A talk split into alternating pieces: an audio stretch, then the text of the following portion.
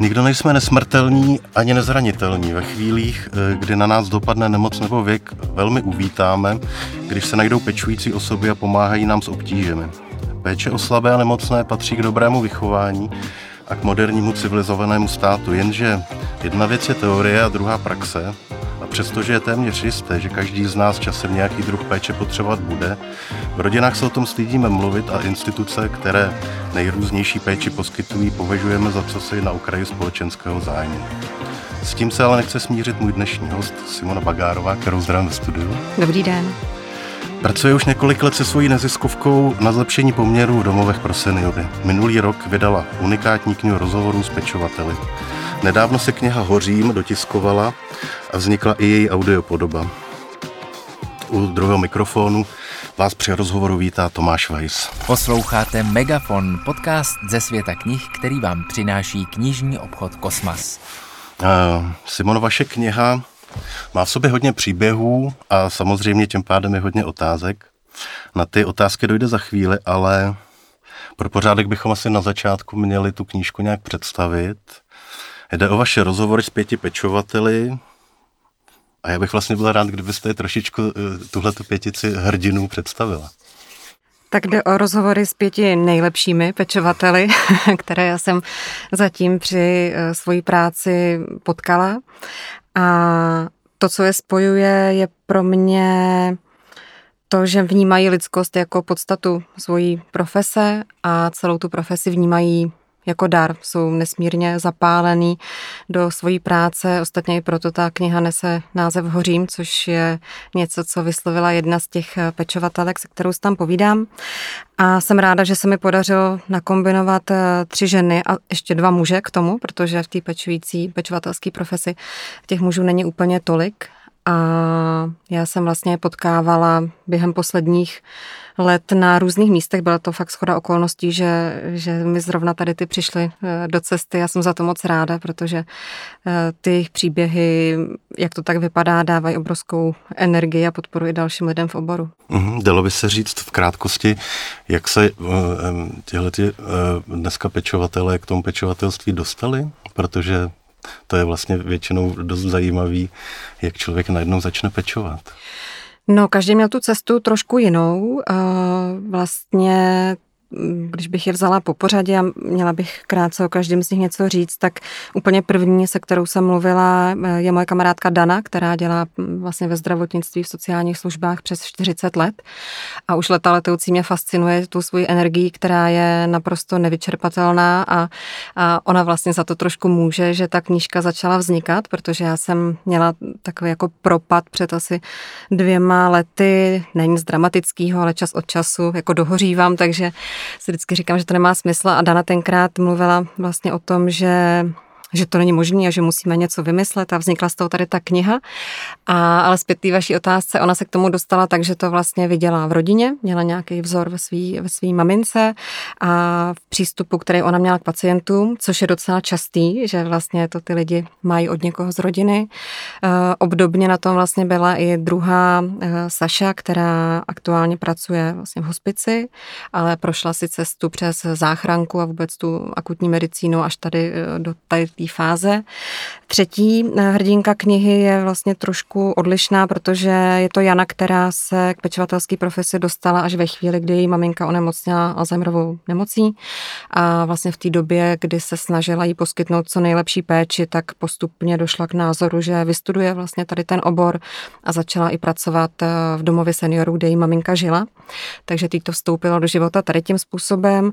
No a ty dva muži, který tam jsou, tak eh, František, ten je teda úplně mimo obor, ten eh, je vyučený mechanik kolejových vozidel, ale jeho maminka byla sanitářka, takže on zase viděl u maminky tady, ten, eh, tady ten, tu profesi, nebo znal tu profesi, takže postupem času došlo k tomu, že i on chce jít ve stejných stopách. A posledně Dominik, který je vlastně nejmladší, teď je mu 27, jestli správně počítám, a ten eh, ten měl pocit, že je mu vlastně jedno, co bude dělat a našel si práci nejdřív u, tuším, že mentálně postižených právě dětí v, nějaký, v nějakém ústavu a postupně ho to dovedlo až k seniorům, asi hlavně proto, že to měl v nedaleko místa, kde bydlel, takže ta jeho cesta byla docela náhodná, ale naprosto se v tom našel taky. No. Tak Dana byla iniciátorka, ale nebo spoluiniciátor. Co ty ostatní bylo těžký přesvědčit je, aby se nějak jako sdíleli třeba s věcmi, které jsou poměrně často je intimní? Ku podivu ne. Eh, bylo to, vlastně všichni souhlasili eh, poměrně rychle a my jsme se potom potkávali několikrát během roku a nahrávali jsme si to naše povídání, které já jsem potom teda skládala do těch rozhovorů, ale myslím, že hodně pomohlo to, že my jsme jako hodně podobně naladění a máme se rádi a, a do dneška vlastně se všema udržuju přátelský kontakt a, a voláme si a vydáme se na kafe. Dneska jdu s Danou zrovna na víno, až tady dopovídáme. Takže tam to bylo hodně o nějakém lidském porozumění, který otevřelo tu cestu i do těch hodně osobních témat, který se tam podařilo propsat. Hmm. Ta knížka je napumpovaná velice silným optimismem a ten optimismus vlastně je takový, že ta náročná nebo super náročná práce pečovatelská se dá dělat lidsky a s úctou a s obětavostí. A člověka nemůže nenapadnout, že je v tom ale takový háček, že těch starých lidí přibývá. Ty možnosti medicíny prodlužovat věk jsou vlastně téměř nekonečný a jak najít vlastně ten dostatek pečujících osob v nějaký potřebné kvalitě se zdá skoro nemožný. A napadlo mě, není to vlastně tak, že jste vybral opravdu pět super pečovatelů, ale že to je jenom takový vršek ledovce a jak to teda vypadá potom pod tou vodou? Já jsem záměrně chtěla pojmout to povídání spíš optimisticky. Mám pocit, že jako nadávat na to, že něco nefunguje, jako není úplně konstruktivní přístup a není mi to vlastní. Takže jsem eh, se na to chtěla podívat z druhé strany a vlastně i z té mojí třeba dobrovolnické praxe, kterou já z těch domovů seniorů mám, tak já jsem fakt tu profesi vždycky vnímala jako úplně nádhernou. Pro mě to bylo jako neuvěřitelný, co za bohatství to v sobě jako skrývá a jak zásadně to člověku dokáže proměnit život, když je jenom trošku vnímavý a, a chce eh, se na ty věci dívat eh, s trošku jako hlubší perspektivy a je mi vlastně hrozně líto, že ta profese nemá dostatečnou prestiž a uznání, protože pro mě to je úplně největší služba, který je vlastně člověk vůči člověku schopen. To, že jste v tak intimním kontaktu s někým, kdo je absolutně závislý na vaší péči, jako otevírá obrovský prostor a ten vztah, který s tím člověkem můžete navázat přes naprostý maličkosti a úplně jednoduché věci, mě prostě přijde úplně fascinující.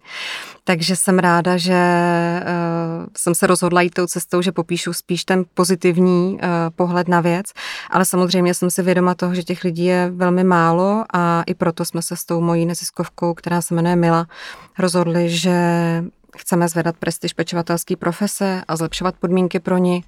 Samozřejmě to bude práce na leta letoucí, ale už teďka jako vnímám, že i když ta kniha je venku vlastně rok, rok, myslím, že jo. jsem znejistila úplně venku rok. Mně to přijde, že už to je totiž hrozně dlouho, jak je to intenzivní, co se od té doby stalo všechno. A mě do dneška chodí opravdu každý týden e-mail od někoho, kdo buď se stará o někoho doma, anebo od někoho, kdo je profesionální pečovatel nebo pečovatelka. Dokonce mi psala sestra z jednoho hospice, že tu knížku čtou ráno na poradě, že jim to úplně proměnilo dynamiku v týmu a to jsou jako neuvěřitelně silný Eh, příběhy a jako jsem přesvědčená, že už jenom tady to, co se rozhejbalo okolo toho tématu, je první krok k nějaký změně, ale samozřejmě si ji věnujeme i na nějaký systémovější úrovni a připravujeme různý jako konkrétní návrhy, jak vlastně přivést víc mladých lidí třeba i do toho oboru, jak zlepšit podmínky pro tu profesi, protože je potřeba nejenom adekvátně ty lidi platit, ale dát jim nějakou formu kompenzace té zátěže, kterou zažívají, dát jim nějakou osobnostní podporu, vlastně podívat se na to téma z víc úhlu. Není to jenom o penězích. No. Hmm. Vy jste tu prestiž, nicotnou prestiž vlastně zmínila. Hmm. Máte nějaké vysvětlení pro to, proč se společnost vlastně nějak hlasitějc nedomáhá zlepšení podmínek tady u téhle péče, u toho důstojného lidského dožití, protože proč, eh, proč to vlastně není stejně silný téma, jako je třeba při volbách školství nebo zdravotnictví a tahle ta věc prostě, která se tak či onak bude opravdu týkat každýho, velmi pravděpodobně, tak je prostě úplně taková spící popelka. František eh, v tom rozhovoru v knize říká, že si myslí, že nás to téma nezajímá z jedné strany proto, že se ho eh, bojíme a že nás děsí a z druhé strany proto, že máme rozbitý vztahy a já myslím, že to je úplně přesný.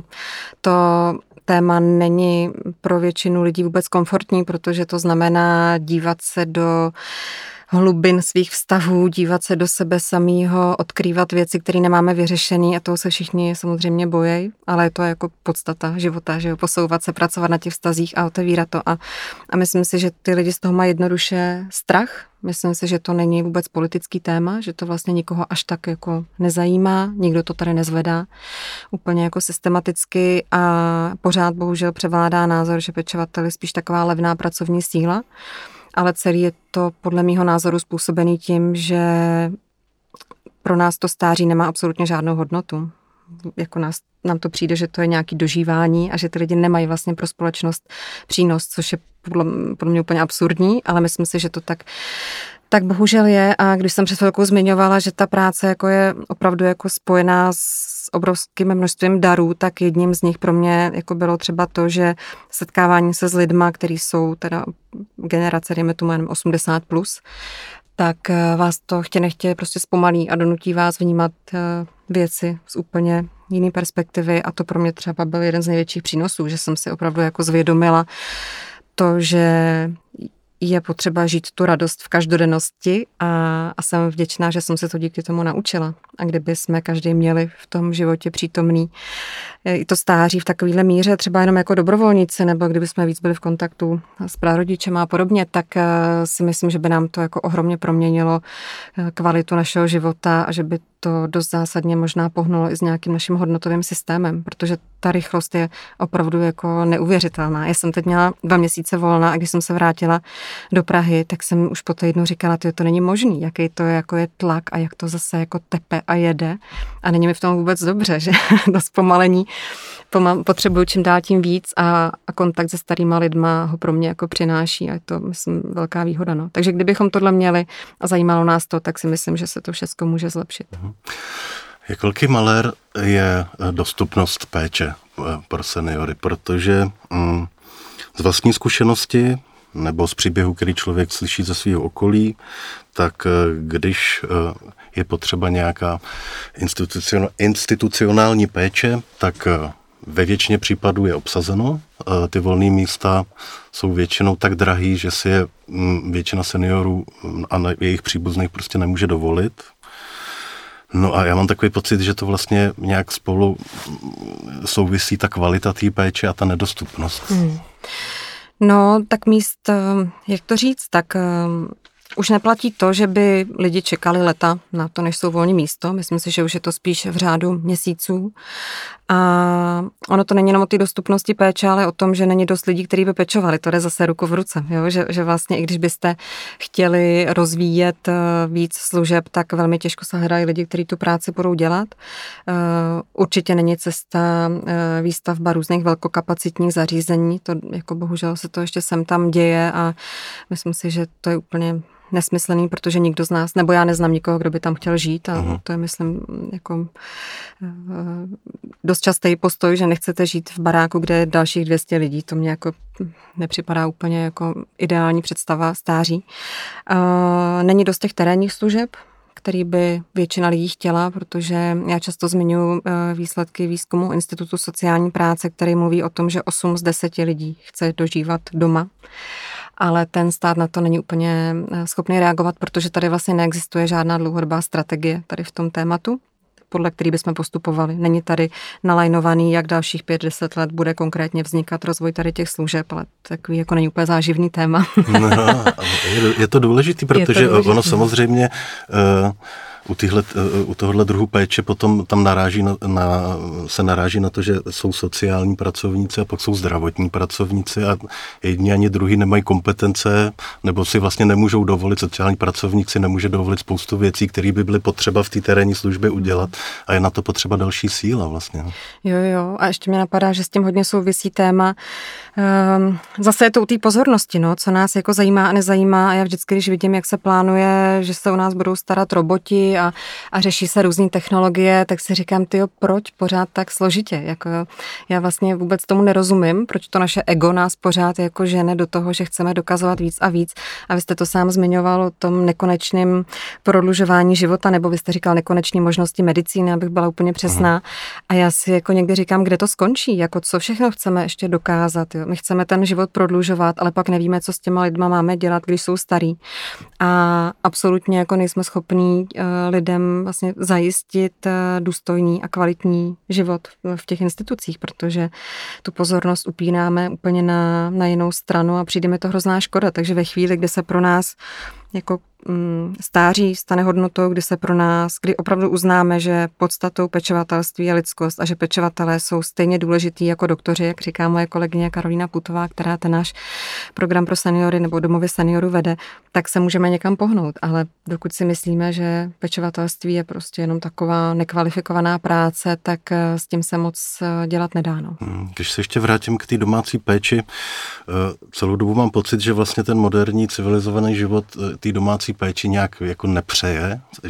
Je to vlastně hrozný, protože, jak jste eh, říkala, většina lidí by to tak si přála, ale opravdu z mnoha důvodů, který často vůbec nejsou jako osobní, ale jsou spíš společenský, tak to nějakým způsobem nejde.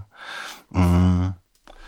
My jsme teďka... Ten, uh-huh. Pardon, ten prodloužený věk vlastně eh, jako často znamená, že se, nevím, sedmdesátníci mají starat o devadesátníka, uh-huh. všichni mají už své problémy a uh, Taky jste zmiňovala ty nepěstované vztahy vlastně v těch rodinách a vlastně zanedbaný i péči jako o vlastní duši a vlastně nějakou celoživotní přípravu na to, že jednou to stáří přijde, takže potom e, e, ta představa té domácí péče vlastně začíná spíš trošku připomínat nějaký horor, než jako něco úlevného. No, no, mm, ta Jana právě, která je jedním z těch příběhů té mojí knížce, tak jejíž maminka onemocněla vlastně Alzheimerovou nemocí, tak ta se snažila do poslední chvíle tu péči zvládnout doma. A myslím si, že právě zrovna Alzheimerová nemoc a podobné typy onemocnění jsou jako obrovským problémem pro to, aby to člověk mohl doma zvládat, protože Jana třeba si psala dva roky deník z péče o tu svoji mámu, já z ní v té knize cituju a je teda dost eh, syrovej a docela ostrej. A člověk si uvědomí, co všechno to obnáší a že opravdu není v lidských silách to často zvládnout, protože pokud ten člověk eh, už je v nějaký pokročilý fázi tady té nemoci, tak je to o 24 hodinové službě. A ty lidi, kteří pečují, jsou často dost neviditelný, rvou to vlastně do poslední chvíle, často nedošáhnou na nejrůznější formu podpory nebo se oni stydí říct. A, a je, to, je to ještě další jako rovina, která dřív tolik nebyla, ale zase s tím prodlužujícím věkem přichází i tady ty nový témata, nový, nový nemoci, které dřív nebyly, které tu péči domácí budou znemožňovat ještě víc, protože nejenom, že se budou sedmdesátníci starat o 90 letý, což už se děje, ale ještě k tomu budou přibývat tady ty různé nemoci, které jsme dřív eh, ne, neznali v takové míře, takže není zkrátka reálný, aby všichni doma dožívali a určitě nějaká forma institucionální péče bude potřeba. Otázka je, jaký, jaký nadizajnujeme, jaký, na jakých hodnotách ji postavíme a jakou formu ji budeme chtít dát. Posloucháte Megafon, podcast ze světa knih, který vám přináší knižní obchod Kosmas. Um, vy té knižce zmiňujete, nebo um, lidi, kteří tam mluví, tak zmiňují um, třeba nějaké problémy typu um, tahle ta generace, která momentálně je v zařízeních pro seniory, tak jsou to lidi, kteří eh, často jsou zvyklí mm, poslouchat, celý život vlastně byli zvyklí poslouchat a neumějí se třeba dostatečně hlásit o nějaké svoje práva. Eh, to často samozřejmě může být strašně pohodlný pro ten personál, protože tím pádem oni vlastně mají nad něma nějakou vládu. Eh, co se s tímhle tím dá udělat, aby nebo úplně konkrétně, když se něco špatného s tou péčí děje v některém ze zařízení, tak co eh, seniori, anebo případně jejich eh, příbuzní můžou vlastně s takovou situací udělat? Jak, kam se mají obrátit, jak mají postupovat? Je to hodně o té rodině. No, pokud vím, že ta moje babička, děda, maminka, tatínek nejsou uh, schopní se nějakým způsobem vymezit proti tomu, co se jim nelíbí, tak bych to měla já jako jejich nejbližší příbuzný být schopná řešit a myslím si, že není potřeba jít do nějakého konfliktu, ale že je to jenom o to mít za tím pracovníkem, který má toho mýho blízkého na starosti, nebo většinou to jsou takzvaní klíčoví pracovníci, který jako, mají tam prostě rozdělený ty klienty uh-huh. mezi sebou, tak když půjdu za ním a řeknu, hleďte, mně přijde, že tady tohle a tohle nefunguje úplně, nebo maminka říkala, že a zkusím se s ním o tom promluvit a zkusím k němu přistupovat jako k rovnocenému partnerovi, kterýmu stejně jako mě jde o to, aby ta péče byla co nejlepší a budu aktivně hledat spolu s ním ten způsob, jak, jak to téma uchopit, jak to zlepšit, tak to je jako jeden ze způsobů. Samozřejmě, pokud máte zařízení, ve kterém třeba ta péče není úplně dobrá, tak je to poznání těžší a někdy nezbývá, než jako hledat, hledat jiný místo, kde by ten váš blízký mohl, mohl žít. No. Je to jako hodně mm, široký téma, tam je 1500 možných scénářů, který, který můžou nastat. Ale já tím chci říct, že si myslím, že ta rodina nemá vnímat domov pro seniory jako instituci, do který teda přestěhuje toho blízkého a tím se uzavře eh, ta role rodiny, ale naopak, ta rodina pořád má plnit to, co plnila do této doby, to znamená udržovat ideálně stejnou míru sociálního kontaktu, zachovávat nějaký rituály společný, které jsou možný a brát ten domov seniorů jako službu, která doplňuje tu moji péči. Takže za mě dělá třeba pomoc hygienou, pomoc podáváním stravy a podobné jako věci, ale ta moje role jako rodiny zůstává pořád neměná a nezastupitelná a bohužel se Eh, na to docela často zapomínáno. Často se setkáváme s tím, že ty rodiny to opravdu vnímají, takže už je o toho blízkého postaráno a oni chodí jenom jednou za týden na návštěvu a tím to jako končí. A nech, nevím, jestli to je úplně jako chyba rodin nebo chyba pečovatelů, mm, prostě je to tak, jak to je a to řešení je otevřít se a začít spolu prostě mluvit o tom, jak to dělat co nejlepším způsobem, aby všichni byli spokojení. Hmm. Jo, o to důležitější je ten lidský pečovatelský přístup. Dá se vlastně na dobrýho pečovatele nějak vyučit, nebo to prostě eh, je něco vrozeného, nebo eh, životní zkušeností získaného? Já jsem se na to vlastně ptala každýho v té knížce a všichni řekli, že se to naučit nedá, že nějaký základ musíte mít v sobě a může toho nějakým způsobem samozřejmě rozvíjet, ale nějaká míra jako empatie a, a vnímavosti a laskavosti musí být eh, vaší součástí, na který to potom můžete stavět. Je to podobně jako s jakoukoliv jinou profesí. Každý nemůžeme být právník, každý nemůže být herečka. Musíme jako vědět, co je ten náš dar a ten se tam zkusit a ten zkusit rozvíjet. No. A je právě hrozná škoda, že myslím, že je docela dost lidí, kteří by tu práci třeba i dělat, protože v ní vidí smysl, ale zkrátka si to nemůžou dovolit, protože by je to neuživilo. A, a to doufám, že se teda podaří nějakým způsobem časem proměnit, protože jestli něco potřebujeme, tak to, aby do pečovatelské profese přicházeli lidi, kteří hořejí pro tu práci a chtějí se jí věnovat s tím nadšením. No. Já jsem eh, u některých těch eh, příběhů získal takový pocit, že ideální pečovatel je vlastně tak trošku anarchista v tom, že aby eh, dokázal zprostředkovat těm lidem v zařízení nějaký lidský zážitek, tak musí občas přestoupit nějaký nařízení, pravidlo, vyhlášku, Eh, je to tak? tak to je doména eh, Dominika, eh, nejmladšího hrdiny z knížky, který se k té profesi dostal, já myslím, že ještě před 20. rokem, já si teď nejsem úplně jistá, ale hodně jako mladý a já jsem jako xkrát zmiňovala, ale musím to použít zase, protože to je nejvíc trefný přirovnání, že to je podobný, jako je hrdina ve filmu Nedotknutelný, kde vlastně se stará ten pečovatel toho muže na vozíku. A, a ten Dominik je taky takový jako divoký a i v té knížce říká, že kdyby jim to pomohlo, myšleno těm klientům, tak já klidně poruším pravidla, klidně unesu i na vozejku. Já bych třeba chtěl, aby mě někdo unesl na vozejku.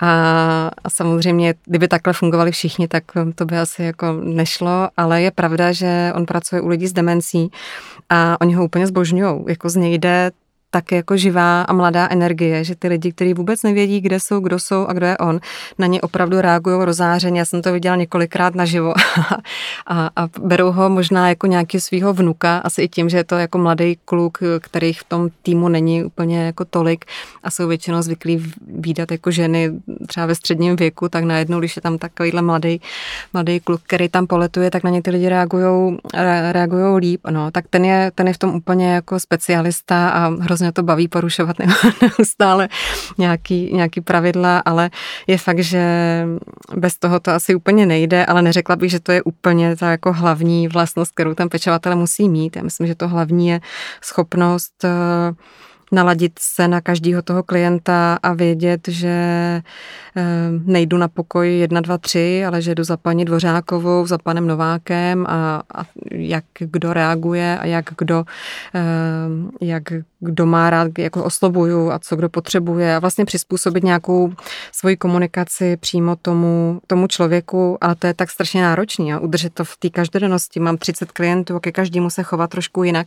Ta práce fakt není jako nic, nic jednoduchého. No. Takže mhm. když k tomu jsou podmínky, tak, eh, tak je fajn, když pečovatelé mají čas zastavit se u klientů.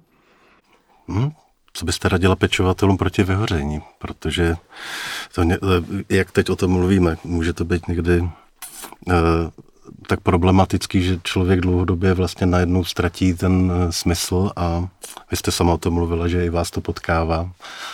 No, tak já mám spíš takový jako, já jsem teda vyhořela kdysi úplně v, v rámci jako jiného projektu, ale takže teď vím, že teda to, co se mi občas stane, není vyhoření, spíš taková jako frustrace, si říkám, ty já to kašlu, to vůbec nemá smysl a pak se zase jako nadchnu rychle, ale mám takový jako vlny.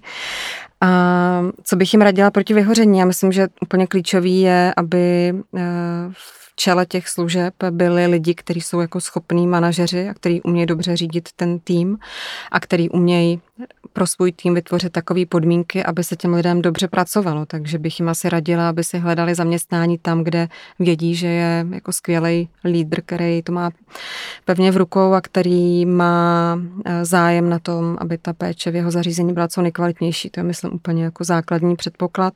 A jinak potom v té osobní rovině to asi každý pečovatel zná, protože to slyší na, na vzdělávacích kurzech, aby si zdravě nastavoval hranice a, a měl dobře oddělený pracovní a osobní život a, a podobně.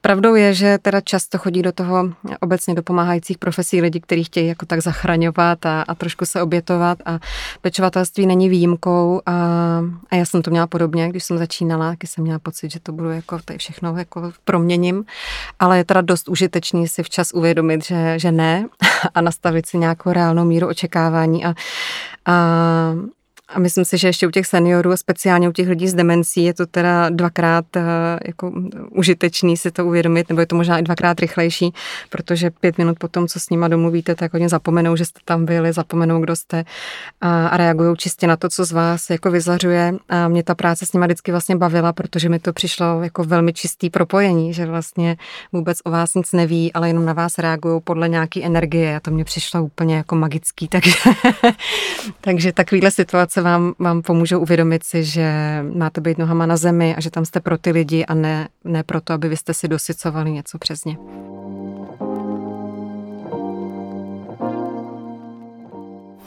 Vy se s neziskovkou poslední dobou soustředíte na projekt, který jste pomenovali s kolegy doma, čili důstojnost, otevřenost, management, atmosféra.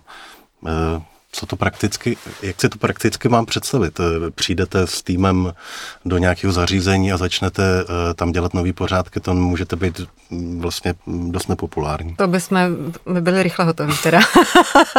to ne. Je to tak, že, nebo abych byla teda úplně přesná, tak my jsme samozřejmě na začátku si mysleli, že to tak trošku jako bude, jo, tak jak jste říkal.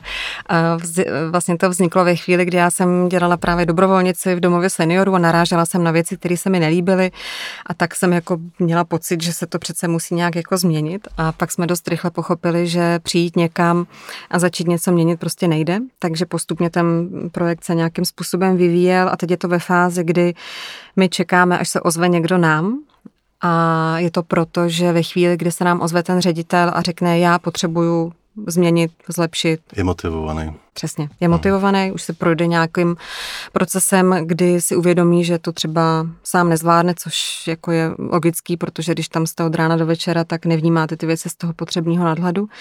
No a probíhá to tak, že ve chvíli, kdy se nám ten člověk ozve, hodně často jsou ty témata spojený s tím, jaká je nálada v týmu, že se třeba některý pečovatelé nechovají tak, jak by si to vedení představovalo a podobně, tak eh, kolegyně, kterou jsem zmiňovala, Karolína Putová, tam vlastně dojede, stráví tam s nima nějaký čas, z pravidla třeba jeden den, nějakým způsobem vnímá, jak to tam funguje, doptává se různýma otázkama, který už má jako vyladěný na to, co vlastně potřebujou. A většinou z toho vzejde nějaká, řekněme, jako zakázka, kterou potom po dobu třeba 6 měsíců společně naplňujeme, to znamená, že tam jako docházíme v nějakém režimu, který si nastavíme a pracujeme na tom, aby se ty konkrétní věci, které uh, jsme si definovali, proměnily a máme takový jako nastavení, že těch domovů chceme mít pět za rok. Jsme schopni tam měřit jako míru nějakého dopadu naší práce, takže víme, jak to bylo na začátku, jak to je na konci a všechny tady ty data, které z toho vznikají, tak nám hodně pomáhají potom v té systémovější práci směrem k nějakým změnám, třeba v tom, jak mají vypadat podmínky pro pečovatele a podobně. Takže, takže to, je, to je aktuální podoba toho programu a je to hodně o tom, jako dát prostor těm lidem, kteří pečujou a ptát se jich, jak oni to vnímají, co oni by potřebovali, protože často to jsou lidi, kterých se 20 let nikdo nezeptal na to, co oni potřebují.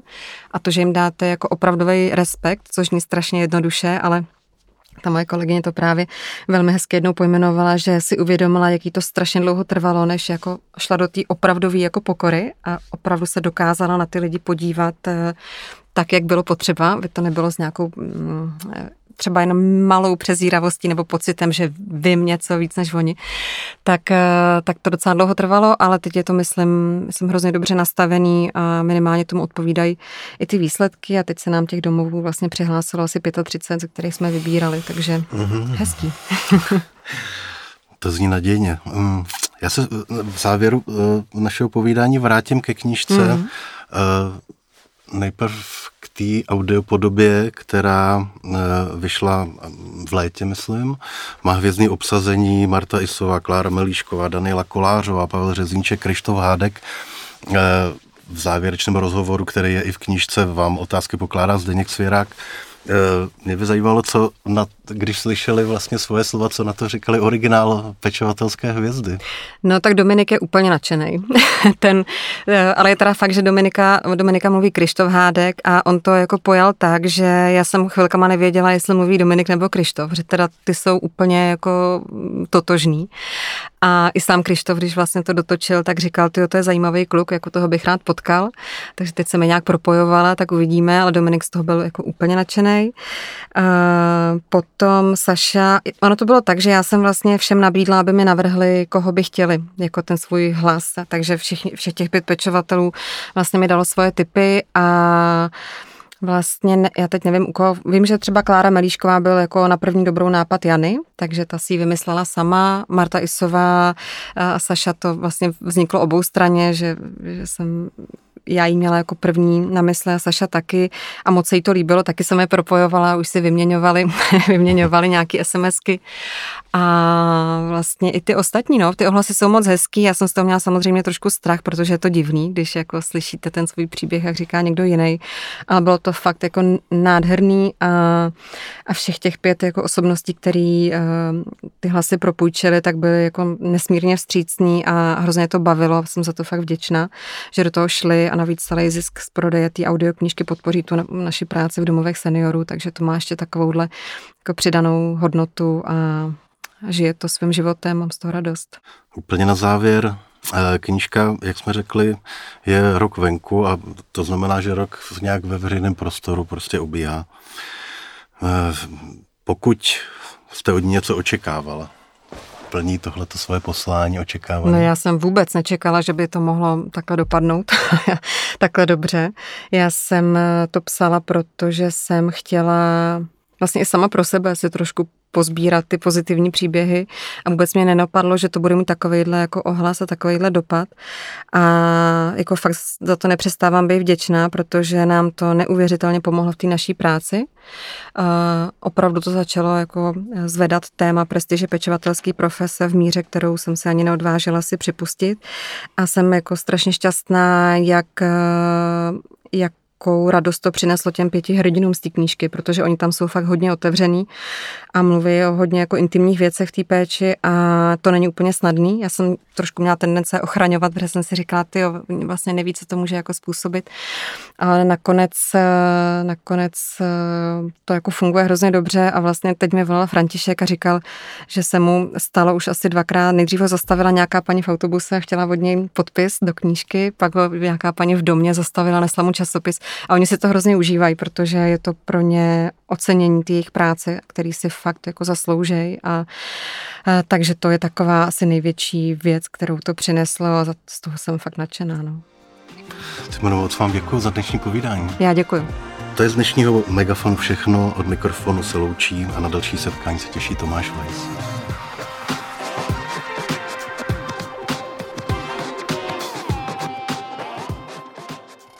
Poslouchali jste Megafon, podcast ze světa knih, který vám přináší knižní obchod Kosmas.